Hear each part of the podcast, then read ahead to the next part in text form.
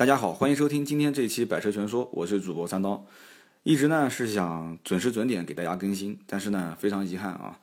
各种原因，三刀呢也是一直啊忙于在各个城市之间穿梭啊，忙一点自己的事情，所以呢今天这一期啊还是用手机录音啊，包括上一期节目，可能很多人也会觉得上期节目好像说的有点零零散散的啊，电动车啊说东说西的，也没有具体讲到哪一款车型。今天这期节目呢，因为上一周我们聊到过一些新车团购的三刀的一些看法啊，包括现在的现状，包括和互联网的结合啊，产生了一些新的一些格局。那么今天这一期啊，我曾经也预告过啊，我说今天星期六我会跟大家来聊一聊二手车行业的现状，包括二手车行业也是跟互联网之间结合发生了些什么。然后三刀将来也会对二手车这个行业有一些自己的想法啊，大家如果觉得感兴趣呢，就可以听到最后啊。还是那句话，听到最后的都是铁粉。然后一样的啊，节目一开始，好像我很长时间没有在节目开始给自己的节目打个小广告啊。然后 A B 的 B 五四五八五九，我们的订阅号啊，B 五四五八五九一样的订阅号里面的论坛呢，也欢迎大家多多留言啊，互相之间进行交流。三刀有时间也会在上面看看大家的留言，也会跟大家进行交流。那么今天呢，讲到这个二手车，其实二手车这个话题真的是三天三夜都说不完。二零一五年啊，三刀也想过，还是要把节目稍微的归归类，可能将来会做一些主题啊，就是比方说一个专题，我们连续说两到四期，四到六期，因为很多的话题，三刀是想一期节目脱口秀三十分钟把它讲完，但是很明显。就像大家在提的，你不要老是讲这个，呃，以后再说吧，以后再说吧，然后结果填了一个坑，然后一直没填上，哦，挖了一个坑，一直没填上，然后有的是呢，有的时候会三刀会口头禅讲说啊，这个事情嘛，就，呃，就不说了，大家都知道啊，但是其实大家都不知道，然后大家就问到底怎么回事，主要还是局限于可能三刀还是前期想求全啊，求这个聊的话题的一个广度，但是我觉得还是应该以专题的形式。啊，所以希望大家二零一五年更加关注一下百车全说，我们也会也会有一些新的改变啊。那么今天这一期我们聊二手车，首先以一个啊，这个绝对不是网上抄的段子和故事啊。虽然这件事情当年是上了这个南京的某当地新闻的头版头条啊，然后呢，我相信很多的一些听友经常上网的话啊，肯定也看到过这样的一个案例。但是这就是我身边的朋友啊，是真实发生的故事啊。你当时这个新闻里面的这个主角，其实就是我啊身边真正的朋友啊。这是一件什么事情呢？在某一年某月啊某一天啊，有两个客户到了二手车行，然后呢跟老板讲说，哎，老板啊，我要买一辆这个你家门口停的这辆车啊。这个 4S 店啊，这个不是 4S 店啊，就是二手车行的老板。当时呢中午刚刚睡完觉啊，睡眼朦胧的就走了出来啊。他说：“那行啊，你随便看吧。”啊，然后呢，这两个人就当时就在那边看。两个人是什么样的一个搭配呢？就是这个客户，一个呢是岁数比较大一点啊，满头白发这样的一个老者；另外一个呢是年纪比较轻啊，大概也就二三十岁的这样的一个年轻人。这两个人在一边看车啊，看车的过程中不停的有一些交流。然后呢，小伙子的包啊是这个老师傅帮他拎着的啊，所以正常人判断的话，那一般，呃。这么一个年龄跨度，作为朋友来讲的话，那一般很少见啊。这个忘年交有可能，啊，听两个人的聊天也基本上判断出来，两个人应该不是父子关系，就是这个叔侄关系啊。然后在聊天说要看这个车，然后呢，各方面跟老板啊，就是假麻假麻的就在这边还还价，然后最后跟老板讲说，我能不能试一下这个车啊？老板说可以啊，没问题。然后呢，他当时特意强调了一点，他说那我把包。放在这里啊，他说你在那边等我一会儿，就跟那个老先生讲。然后呢，这个老板讲说没事，那你拿去开吧。他说你开一圈回来，反正你觉得合适你就买。结果这个小伙子开出去之后，那大家都知道了啊，这故事讲的也比较短，这个车就再也没有开回来啊。再也没有开回来之后呢，这老板当时看看时间也不早了，就问这个老先生啊，他说哎，怎么试了这么久都没回来？他说我也不知道啊。然后他就问他，他说你这个车是你买给他还是他自己买？然后这个老先生讲说我是黑车司机啊，他说我是开这个摩托车的。当时老板一听，我估计当时可能脑门上面全是汗，这一听就知道这肯定是出问题了。然后问他有没有这个人电话啊？这个黑车司机讲说那我肯定没有，我哪有他电话？然后呢，老板就稳着这个黑车司机不让他走，然后打电话报警。警察来了以后呢，确实也没办法，这个也不算是诈骗，对不对？这这就是开跑的这个人肯定是算诈骗，但是这个人经过核实啊，确实是黑车司机，那怎么办呢？你又不能扣着他不让他走啊，人身自由这个是肯定不行的啊。所以呢，当时这个黑车司机就走了，老板呢当时自认倒霉啊，结果还算好，花了很大的力气啊，找了很多人，最后把这个人给逮到了啊，车子也找回来了。那么这件事情呢，也是让很多人产生了一些反思啊，二手车这个行业。到底是乱到了什么样的一个程度啊？其实，在很多年前，我们认识很多做二手车已经差不多十年以上的啊，呃，也算在南京第一批啊从事二手车行业的。很多老板以前是各行各业做什么的都有，反正肯定不是做汽车的啊。有在证券公司上班的啊，然后有这个初中毕业就出去给人打零工的，然后呢，也有一开始给这个很多老板这个跑工地的啊，这个搬板砖的哈，什么样的人都有。后来就是因为发现这个二手车的门槛是非常的非常的低，啊，我讲的这个门槛不是做生意啊，就是给老板打工的门槛非常低啊，你只要能忽悠就可以了，而且这个车子反正给你一个底价啊，你就照着卖。老板讲说这个车多少钱，反正收过来就三万块钱，你看着卖吧啊，然后卖的高你拿提成拿得多。所以那个时候，很多人啊，包括你看很多的二手车的老板，这个戴金链子的啊，纹身的，大字不识一个的啊，不会写字的，什么样的人都有。所以当时十多年前就出现了一批啊，就把二手车当成啊，就就卖，就跟其实就跟卖废品那一批人的这个文化素质也差不多。倒不是讲说卖废品的这些人文化素质不好，因为我认识很多的啊，那些安徽呃，在全国各地卖废品的，到最后都是上千万资产啊。所以说，当时第一批从事二手车行业的人，其实根基是相对来讲比较比较差、比较弱的。但是因为这个是个乱世啊，老百姓当时买价就是买货的议价能力都是非常差，所以互相之间就产生了一个怎么讲呢？就是反正你看着给，然后呢你看到卖啊，然后你 东西就在面前，这个有点像卖古玩那种感觉啊，就碰到一个是一个啊，碰不到一个就就就就就算倒霉，自认倒霉啊，就最多跟你吵一架，吵一架老板就讲。干什么？我反正不会退的，就这个样子了，最多补点钱给你啊，你该怎么样怎么样，你投诉我啊，国家也没有相应的法律约定约束啊，什么三天可退，七天可换，所以呢，随便你怎么吵，你投诉也没有人会处理，所以这样子一晃啊，一转就到了十多年啊，这十多年呢，也有很多人想安安心心的去做生意啊，想要在这个行业里面呢去树品牌立口碑，但是发现呢。这就跟这个汽车改装行业一样的，就是你不管怎么树口碑啊、立品牌，在这个乱世里面，你老老实实做生意的啊，就有很多人啊。我曾经跟很多老板聊天啊，这里面也不乏有一些儒商，就是虽然是做二手车这个行当啊，但是呢啊也看了很多书啊，也也想洗白，想想想做一些这个 比比二手车正规一点的生意，但是发现还是不行。为什么呢？第一个利润大。利润肯定是商人最大的驱动力啊。第二一个，老老实实去做，肯定是挣不到钱啊。这个老老实实去做，倒不是讲肯定挣不到钱，就是说这个周围的啊，比方说这个门牌号码的幺零幺、幺零二、幺零三、幺零五、幺零六、幺零七这几个商户，同样的面积，同样的车位，一年挣一百万啊。但是你幺零四老板老老实实做生意，你一年只挣了十万。你说正常人，你都肯定要眼红啊，对不对？而且他，而且最关键的就是，你发现你作假，而且你就是虚假去去报车况，然后你卖的这个挣的钱啊，比你去老老实实卖挣的钱还要多。所以当年你会发现在二手车车行里面，现金之间的互相拆借都是一个很简单的一个现象啊，就两个老就经常会出现这种状况。比方说他一年会分几个月的淡季啊，比方说到了这个淡季，很多的二手车车行白天。反正也没什么事啊，几个老板很晚起个床啊，刷刷牙、洗洗脸、看看电影，然后呢，到了中午啊，吃个饭，下午几个老板打打麻将，然后那边一个老板突然接到一个单子啊，说有一辆车七十万要去把他给抬轿子抬过来啊，什么叫抬轿子呢？就是他一个人拿不动，要几个老板合伙拿，然后这边老板就会叼着香烟，叼一根香烟，然后这个牌也不离手，说啊，你自己拿，在后面柜子里面，你要拿多少？二十万，然后就喊自己的老婆，哎，那个媳妇儿过去给他拿二十万啊。然后就把柜子打开，然后拿二十万现金丢给这个老板，那个老板借条什么也不打，直接拿着二十万就走了，这就叫抬石头啊！那个老板可能自己拿二十万，这个老板拿二十万，另外一个老板再拿一个二十万啊，好比说六十万就去把这个车抬轿子抬回来，抬回来之后呢，这个车再卖掉，这利润怎么分也是口头协议，到时候就讲说这台车卖掉了啊，挣了十万块钱，然后我们三个人一人分三万，老板也无所谓，三万从三万三万块钱往桌上一扔，就算是挣到钱。所以以前的二手车车行这个里面的这种。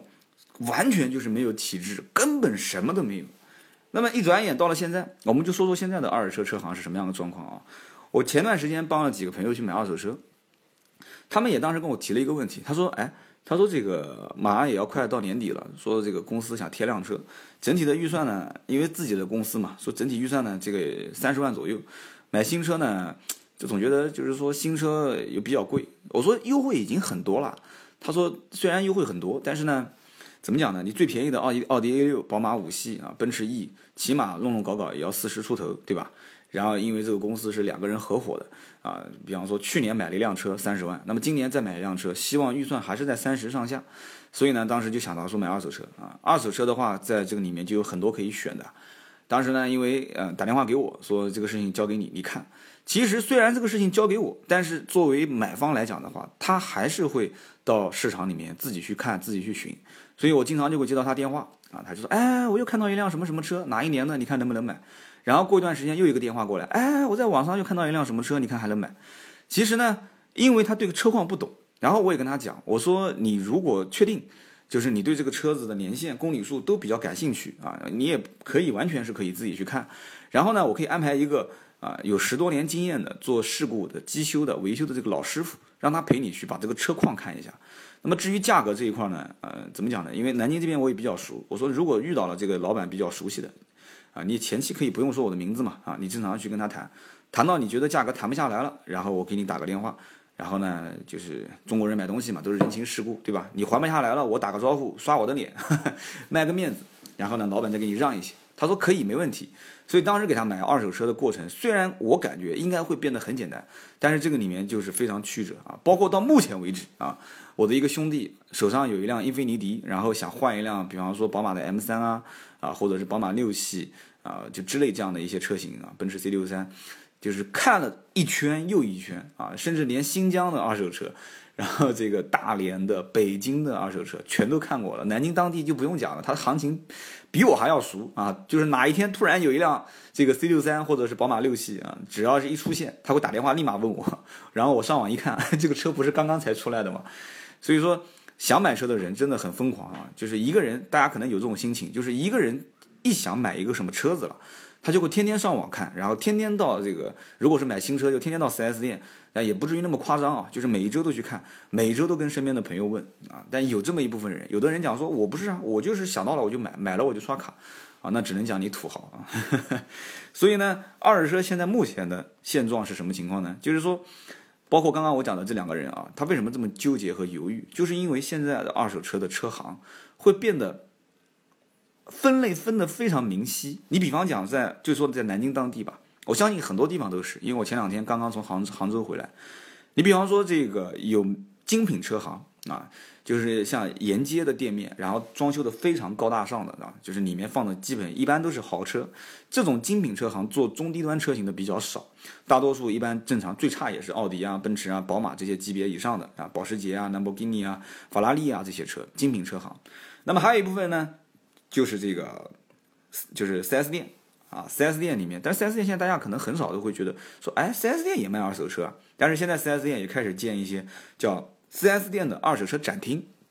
这是一部分。我讲的这两种都是属于规模比较大的。那么还有一部分呢，就是大的这种二手车的集散中心，一般都会它在这个二手车交易的中心旁边，它会有个大的这种，一般都是比较老的，有的也是新的，就是二手车的市场。那这里面就是商户是一家接一家，一家接一家的，一般会比较破、比较旧，但这个里面也会有一些比较有实力的，就是一个老板拉一一整排门面，啊，一千个平方、两千个平方，或者是在里面做精品商城啊。那么还有一部分呢是什么呢？是做寄售，啊，就比方说也是找一个大的一个一个楼层，把这个一两千平方拿下来之后，然后做寄售。其实这个里面不管是以什么样的形式啊，其实整体上来讲的话，一般就两种，一种就是老板自己吃货。吃进来以后就是以货易货嘛，就是不是叫以货易货，就是现货现款，货就在那边，你自己看啊，然后你付钱，我就把车卖给你。那么还有一部分呢，就刚刚像我讲的寄售，寄售的模式嘛，就不用讲了，你把车开过去啊，谈几种方式，一种呢就是谈入场费。啊，五百块钱放进去啊，放多久？我们俩谈谈好以后，这个规定的期限内卖掉，卖不掉，那你就把车开走。还有一部分呢，你比方说开进来啊，就是商家跟你之间，比方说以在这个价格期间之内，我带你卖掉。要是卖不掉的话，那么这里面比方还有个五千还是四千的一个手续费。所以说，不管是以怎么样的形式寄售，目前来讲，看似是有一点。就是蒸蒸日上。但是实际上，我觉得这个里面不会是将来的主流，因为寄售确实，第一，它的时间成本是很多人没有考虑在里面的；第二一个呢，就是寄售，呃，很多老板还是在做资本运作啊，资本资金上的运作，倒并不是真正靠说寄售来挣钱，它的盈利模式是比较模糊的。而且很多一些大的这个车行啊，就大家都看到的，它有的是全国连锁。你比方说像捷合啊，就是全国连锁。然后呢，在很多的一些城市，很多老板因为实力比较强，他自己在这个城市周边已经开成了连锁。就比方说一个车行啊，在很多地方都能看到。所以现在二手车车行目前的现状是什么呢？就是说，老板越来越往大而全的形式来发展，就是发现小门面。就比方说门口租五到六个车位，然后有一个大概五十个平米啊、四十平米的一个小办公室，甚至还要小，二十个平方的小办公室，甚至还要小，可能还有五个平方、十个平方的办公室的，啊，这办公室其实上对这些老板都不重要，就是平时歇歇脚的地方，主要还是门口的车位啊，车位越多，就证明这个老板实力越强。所以呢，很多人在选车的过程当中会发现，初选就是海选的时候，都会去这个大市场。到每个地方的大市场里面逛，为什么呢？因为车多嘛，什么车都能看到。海选完之后呢，啊，就会出现一种分歧啊。有一部分呢是做，就是想买中到中高档豪华车的啊，奥迪、奔驰、宝马以上的，他就会发现他不会在大市场里面买，而是选择到一些精品车行啊，或者是到 4S 店啊这种类型的一些大的这种，呃，包括连锁的这些大的一些精品的二手车行里面去找，然后会发现这些车行里面价格会比较高。为什么呢？因为这些精品车行为了保证它的货源啊，包括货源的来路相对比较正，因为这些老板相对来讲是对品牌这个意识是比较强的啊，而且呢，可能甚至于还会有一些做到，比方两天三天包退啊，当然这个包退也是打双引号的啊，然后包括这个呃一年质保啊，这些都都会有。所以说这些老板对货源的渠道要求比较正。二一个呢，这些老板有的时候会出现，可能是就是因为有钱，但是入行比较晚。所以他拿货的渠道相对来讲比较窄，所以他进货价比较高，啊，而这些市场里面的这些老板，虽然感觉好像门面很破很小，但是很多老板都是做了十几二十年的啊，所以他们的拿货渠道相对比较多，然后呢，货源也比较足，比较稳，所以拿货价格也比较低。但是呢，很多的客户就不敢在现在的这些小门面里面去买车，买中高档车，可能五到十万的这种小型车，大家可能会在一些小市场里面逛逛，也就买到了啊。所以说，刚刚就讲到这种买车的人和卖车的人。今天反正就我们就讲二手车，主要是讲到二手车的现状，包括将来的二手车创业和互联网啊。然后呢，现在这些老板就会出现一个什么问题呢？就大家感觉做二手车很风光，为什么很风光呢？什么车都开过，对吧？就像包括三刀以前在 4S 店这个管理二手车这个业务一样的，基本上就是一天一辆嘛，甚至两天三天换一辆车。这个一方面呢，因为车子长期放在那边，你不打火，电瓶容易出问题；二一个呢。因为当时不是也靠 这个二手车做节目嘛，啊，大家平时我平时换换车开一开。三一个呢，开的过程中你才能知道这个车啊，评估师只是靠嘴在跟你讲这个车有什么问题，但是三刀只要开个一到两天，那这个车有什么问题，其实就非常就是非常明显的就把它给啊，就是把它给开出来了。因为现在而且也出现这个问题，在市场里面，小的商贩一般想要出去试乘或者是试驾是非常困难的。但是大的这种展厅，你要想试乘试驾也比较困难，所以二手车的试驾是一个非常大的问题。很多的一些二手车其实本身就只剩交强险，它没有这个商业险，所以而且甚至有很多老板拿过来车子没有保险了，因为很多人在卖二手车的时候就是压到保险的最后几天，那就很有问题，就是根本试驾不了。你让这个老板把保险续上再卖给你，这基本是天方夜谭，不太可能的事情。所以说试驾是一个很大的问题啊，所以当时我。在管理二手车的时候，我就经常会试一些车啊，但是基本是有保险的。那么试车的过程当中呢，我们会发现有些车跟评估师的描述是不一致的，而且有些车车主在卖给你的时候，有些问题他也没有跟你讲全。但是你在卖给其他人的时候，如果你是一个有品牌的车行啊，如果你是 4S 店，那你必须要跟别人告知，因为你店大嘛，对吧？而且你你人家冲着你这个品牌，冲着你的溢价的部分，你比别人高，他愿意接受，那你必须要保证品质，所以这就是个很大的问题。所以现在的现状就是，大家都感觉做二手车很风光啊，门口挂这个是很多好车，然后天天换到车开。其实二手车的老板真的是啊，叫做操着卖白粉的心啊，赚着卖白菜的钱。有人讲说，这个卖二手车怎么会是赚卖白菜的钱呢？其实对于二手车的这个，如果是按全款进货的这个这个价格来算的话，一辆车正常二十万到三十万，如果是中高档的车啊，甚至三十万到五十万。它实际的利润率，现在目前的行情来看，如果能保证一到两万的利润率，就百分之十左右的话，那已经是非常好了。而且很多的老板讲的，大家可能不相信，很多老板在年底应该算是旺季啊，十、十一、十二这三个月，很多老板都是亏钱，而且每一个月都是亏到大概十到二十万。所以觉得匪夷所思啊，就觉得说，哎，这个老板很气派，门口停了十几二十辆、二三十辆都是奔驰、宝马、奥迪啊，这个老板肯定很有钱啊，肯定很有钱。但是实际上的话，只有老板自己知道他的苦衷，他的日子可能根本就没有后面那一家，天天就是卖一些什么 Polo 啦，卖一些这个飞度啊，卖一些这个精锐啊，没有这个老板日子过得好啊，甚至没有，甚至于没有后面后面那一家老板天天卖一些什么两万多块钱的江淮的这个什么同悦。卖一个什么零五年、零四年的菲亚特的这个什么派利奥，哎，然后这个零三年啊、零四年、零五年的这个叫什么呢？这个这个雪铁龙的爱丽舍，他甚至于都没有这些老板的日子过得好啊，这就是现状。所以很多一些当年想从，其实这些做豪车的老板也是从做中低端慢慢慢慢做上去的，所以他会觉得说，哎呀，这条路是不是走错了？而且将来。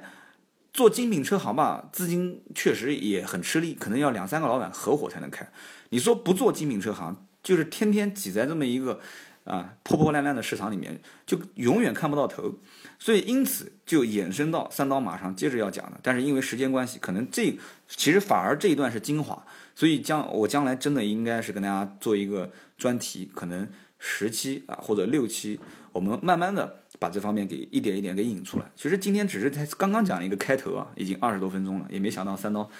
真的很啰嗦啊。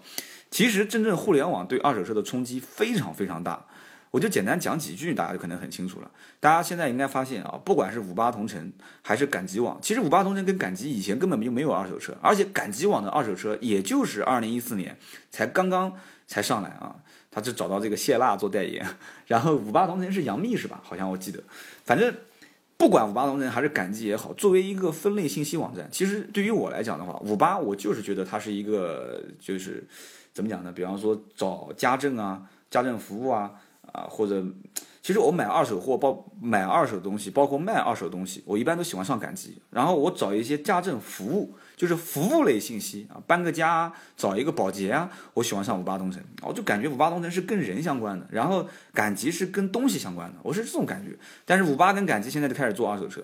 然后包括车易拍、优信拍，它是做 B to B，就是商户跟商户之间进行交易。然后呢，还有包括什么大搜车啊啊，包括什么这个现在大搜车底下还出了一个车牛，然后包括这个车王、开心帮卖啊，然后南京当地的车质保。啊，然后很多啊，还有包括像深圳最大的这个奥康达做这个 O2O 线上线下啊，包括人人车啊做 C 端客户啊，包括好车无忧，很多很多，就是汽车的，就包括就是二手车这个行业里面就出了非常多的一些网站，但是实际上细细数起来啊，包括以前的一些以前的一些老牌啊，包括第一车网，第一车网今年开始转型做这个九九好车啊，包括这个五幺汽车啊，淘车。其实不管是哪个网站啊，包括搜狐也开始做二手车，汽车之家二手车啊。其实现在大家都是在做这个市场里面的一个细分，而这个市场现在对于就是大家都在给客户找入口，你一定要从我这个入口进，然后导入到线下，让线下的商户在网上卖车。其实我放眼望去，有的时候我在研究一个问题，我在五八同城和赶集网，我所能通过搜索引擎。啊，搜索引擎通过我自己能直观直观上看到的那些车源信息，应该讲不会超过一百个，不会超过一百条啊，不叫一百个。而且我真正真正看到的这些车啊，大多数都是我认识的一些老板，就是你转来转去就那么十几二十家老板，不管你是通过搜索引擎看也好，还是通过这个你点鼠标，然后点我要买十到二十万的车啊，然后点这个以价格从低到高也好，还是从高到低也好，啊，还是商户的什么星级排名也好。就是那么十到二十家商户，然后就是那么一百台左右的车。那么有些人有些人就要问了，这个一百多台车，是不是你现在整个市场的二手车保有量呢？怎么可能呢？对不对？南京就一个二手车市场，一个老板的仓库里面的库存应该起码在四十台左右啊。你想想看，就一个老板，一个市场里面最起码我看啊，一二三四五六七八九，大概应该至少一百多家到两百多家。一个老板大概在四十个左右的库存，就是算多的了啊，少一点的十几二十台，你算算看是多少？几千台车是肯定是有的，但是你能在互联网上看到的就是非常少，就是那么一点点。说明什么问题呢？说明有很多商户他还是对互联网现有的这种模式他不愿意参与啊，就像小米啊，雷军讲的叫参与感，他的参与感和认同度不高。很多老板我经常跟他们聊天，他们就讲说：“哎呀，我不愿意把这个车放到互联网上去，为什么呢？他认为放到互联网就是让这个车折价。”就卖不出一个好价格，他就觉得互联网，互联网，哎，互联网就是淘宝嘛，淘宝就是便宜嘛。那我不愿意，我宁愿这个车我放到我手上卖。如果我要便宜，我干嘛要放互联网呢？我这么多年的朋友，我就老板跟老板之间，我打个电话就有有人把我车接走了。所以这也反映出来，很多老板在二手车收购的时候，他是给自己留退路的。也就是说，这个车一旦批发，就是一旦零售卖不出去之后，他会打个电话让别的。就是其他城市的老板来接货，然后通过零售的形式来保本或者小赚那么一点点，甚至哪怕亏一点，他也觉得能接受，就跟打麻将一样的，你不可能每一局都赚钱，对吧？你赢个五局，输一个四局，那么有一局能赢钱啊，最后算下来我还是赢钱，那么就可以了。所以很多的老板是小富即安型。他们不觉得这种实体跟互联网之间有什么太大的一个一个联系，但是实际上互联网对于二手车车商的一个冲击是非常大，因为大家都会发现，互联网对于二手车商最大的一个影响，其实很多人要讲啊，肯定是价格啊，肯定是卖的卖不出好价格。其实我目前来看，第一对它的影响倒不是说卖家卖不出去，而是互联网对于二手车的实际的老板来讲，他们收不到车了，这个是最大的问题。把你的源头给卡死了，就容易出问题。那有人要问了，说，哎，为什么会收不到车了呢？很容易理解嘛，因为互联网现在越来越发达。你你想看，以前卖一个二手车，可能到市场里面找人问一问，现在卖二手车渠道太多了，对吧？五八同城、赶集第一车网、五幺 car，对吧？包括车一拍、优信拍，底下有线下的实体，不也不叫实体吧，就是有人员，你打个电话，有人带你看。然后每个城市还有自己的，包括开心帮卖、大速车车王，然后南京当地的这个车质保，然后包括各个电台，对吧？电台自己也在讲啊，你拨打什么什么电话啊，我可以到线下给你看二手车评估，每一个城市都有，所以就把很多的这些车源全部给稀释掉了。以前这些老板在收车的时候，他可能固定在某一个城市有那么一两个评估师。可能通过各种渠道、熟人关系啊，通过当地打一些广告啊，他可以接触到很多的要卖车的客户。但是现在很多卖车客户他不通过你这个渠道，他完全可以通过网络、手机上面点一点就能估出自己车大概多少钱。然后有很多的网站已经开了入口，让每一个想卖车的客户，你可以在网络上面发出你想卖的价格，然后我可以给你议价。就这个过程已经变得扁平化了。所以互联网今天只讲了大概五分钟不到，就一点点。我觉得将来对于二手车结合互联网创业，包括现在的 C to C、B to B，啊，包括三刀自己也在做这方面的一些啊创业，其实有很多可以聊的。我想啊，如果大家感兴趣，可以跟我留言。就是说，我想将来在二零一五年做第一期的专题，就想做成二手车创业的一个专题。就是这里面有很多东西，大家如果对创业感兴趣的呢，也可以听一听；对车感兴趣的，也可以听一听。这里面有非常多好玩的故事啊，包括别人创业失败的啊，包括已经创业成功的啊，包括三刀道听途说的，道听途说的一些小道消息，包括很多好玩的一些想法。前两天我看中央二套也是啊，现在创业非常火，而且现在创业你拉出十个项目，可能这里面保守的讲啊，可能有四到五个项目是跟汽车相关的。所以真的，我也不知道这个汽车创业到底是件好事还是一件坏事，因为大家都在看说啊，汽车这个互联网啊，不管是 O to O、B to B、C to C，还是什么 B to C to B 啊、C to B to C，哎，反正乱七八糟什么都有，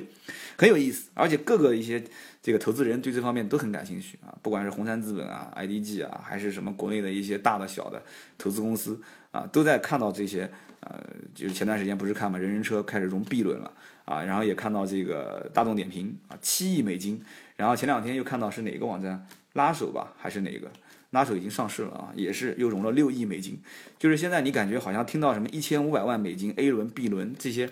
都感觉一点一以前感觉哇好多钱啊，现在感觉哈怎么就是都按亿来算了。我讲的这个就是投资一个项目，所以说现在我们看未来的将来汽车的发展，就是通过互联网的冲击啊。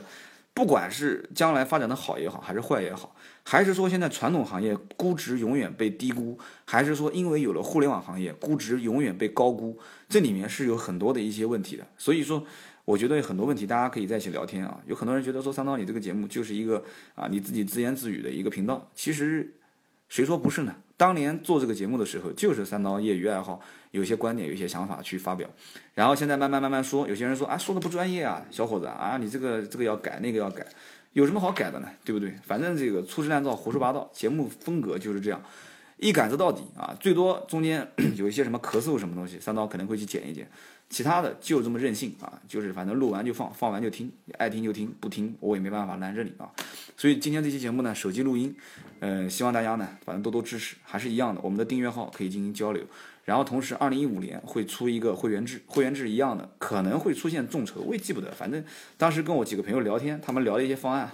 我记不得他们是怎么讲的了。反正现在这个模式呢，我也是听朋友的一些意见啊。然后我呢，主要就是把节目内容。把我遇到的一些好玩的事情啊，需要分享的事情，跟你们好好聊天。我只注重节目的内容，然后呢，有需要将来一对一服务的，明年二零一五年应该会有出现会员制，也是算打个小广告。大家如果感兴趣呢，也可以关注我们将来的会员制。有任何的需求，我们一对一单刀给你进行服务啊。然后这个里面这个的服务倒不是说上门啊，可能是以一种啊互联网形式的结合啊。所以呢。今天这期节目到了最后也是啊，原原本是准备聊二十多分钟，现在时间也是蛮晚的了，也希望大家多多见谅啊，毕竟三刀也有自己本职的工作。今天真的是非常非常赶，赶回南京已经差不多六点，然后老婆孩子等着吃饭，吃完饭之后想赶到公司去把音给录了，但是真的是人困马乏，包括到现在为止也是感觉很不舒服，所以呢，这个拿手机录音，希望大家多多见谅。本来是想把今天这期节目连现在二手车的现状。实体的现状加互联网的冲击啊，以及很多一些形式、各种形式的一些销售啊，包括将来未来的二手车的发展，都一些大概的点到为止的说一下。结果只说了一个 二手车的啊现实这个实体行业老板的一个生存现状。但是没没关系，反正这个节目呢每周两期，也算三刀坚持了快一年了。我相信按照这样的节奏啊，反正手机也能录，对吧？这个这个这个录音棚也能录啊。我觉得大家反正有这么多铁粉跟到一起听我一个人唠叨啊，说的好也好，说的不好也好，就算是个老朋友，给你打了一通三十二分钟的电话，对吧？每一个星期两通电话，听听我在这边跟你们聊聊天，我觉得也挺好的。那行啊，今天这期节目就到这里，然后最后小广告，订阅号 A B 的 B 五四五八五九，我们下一期接着聊。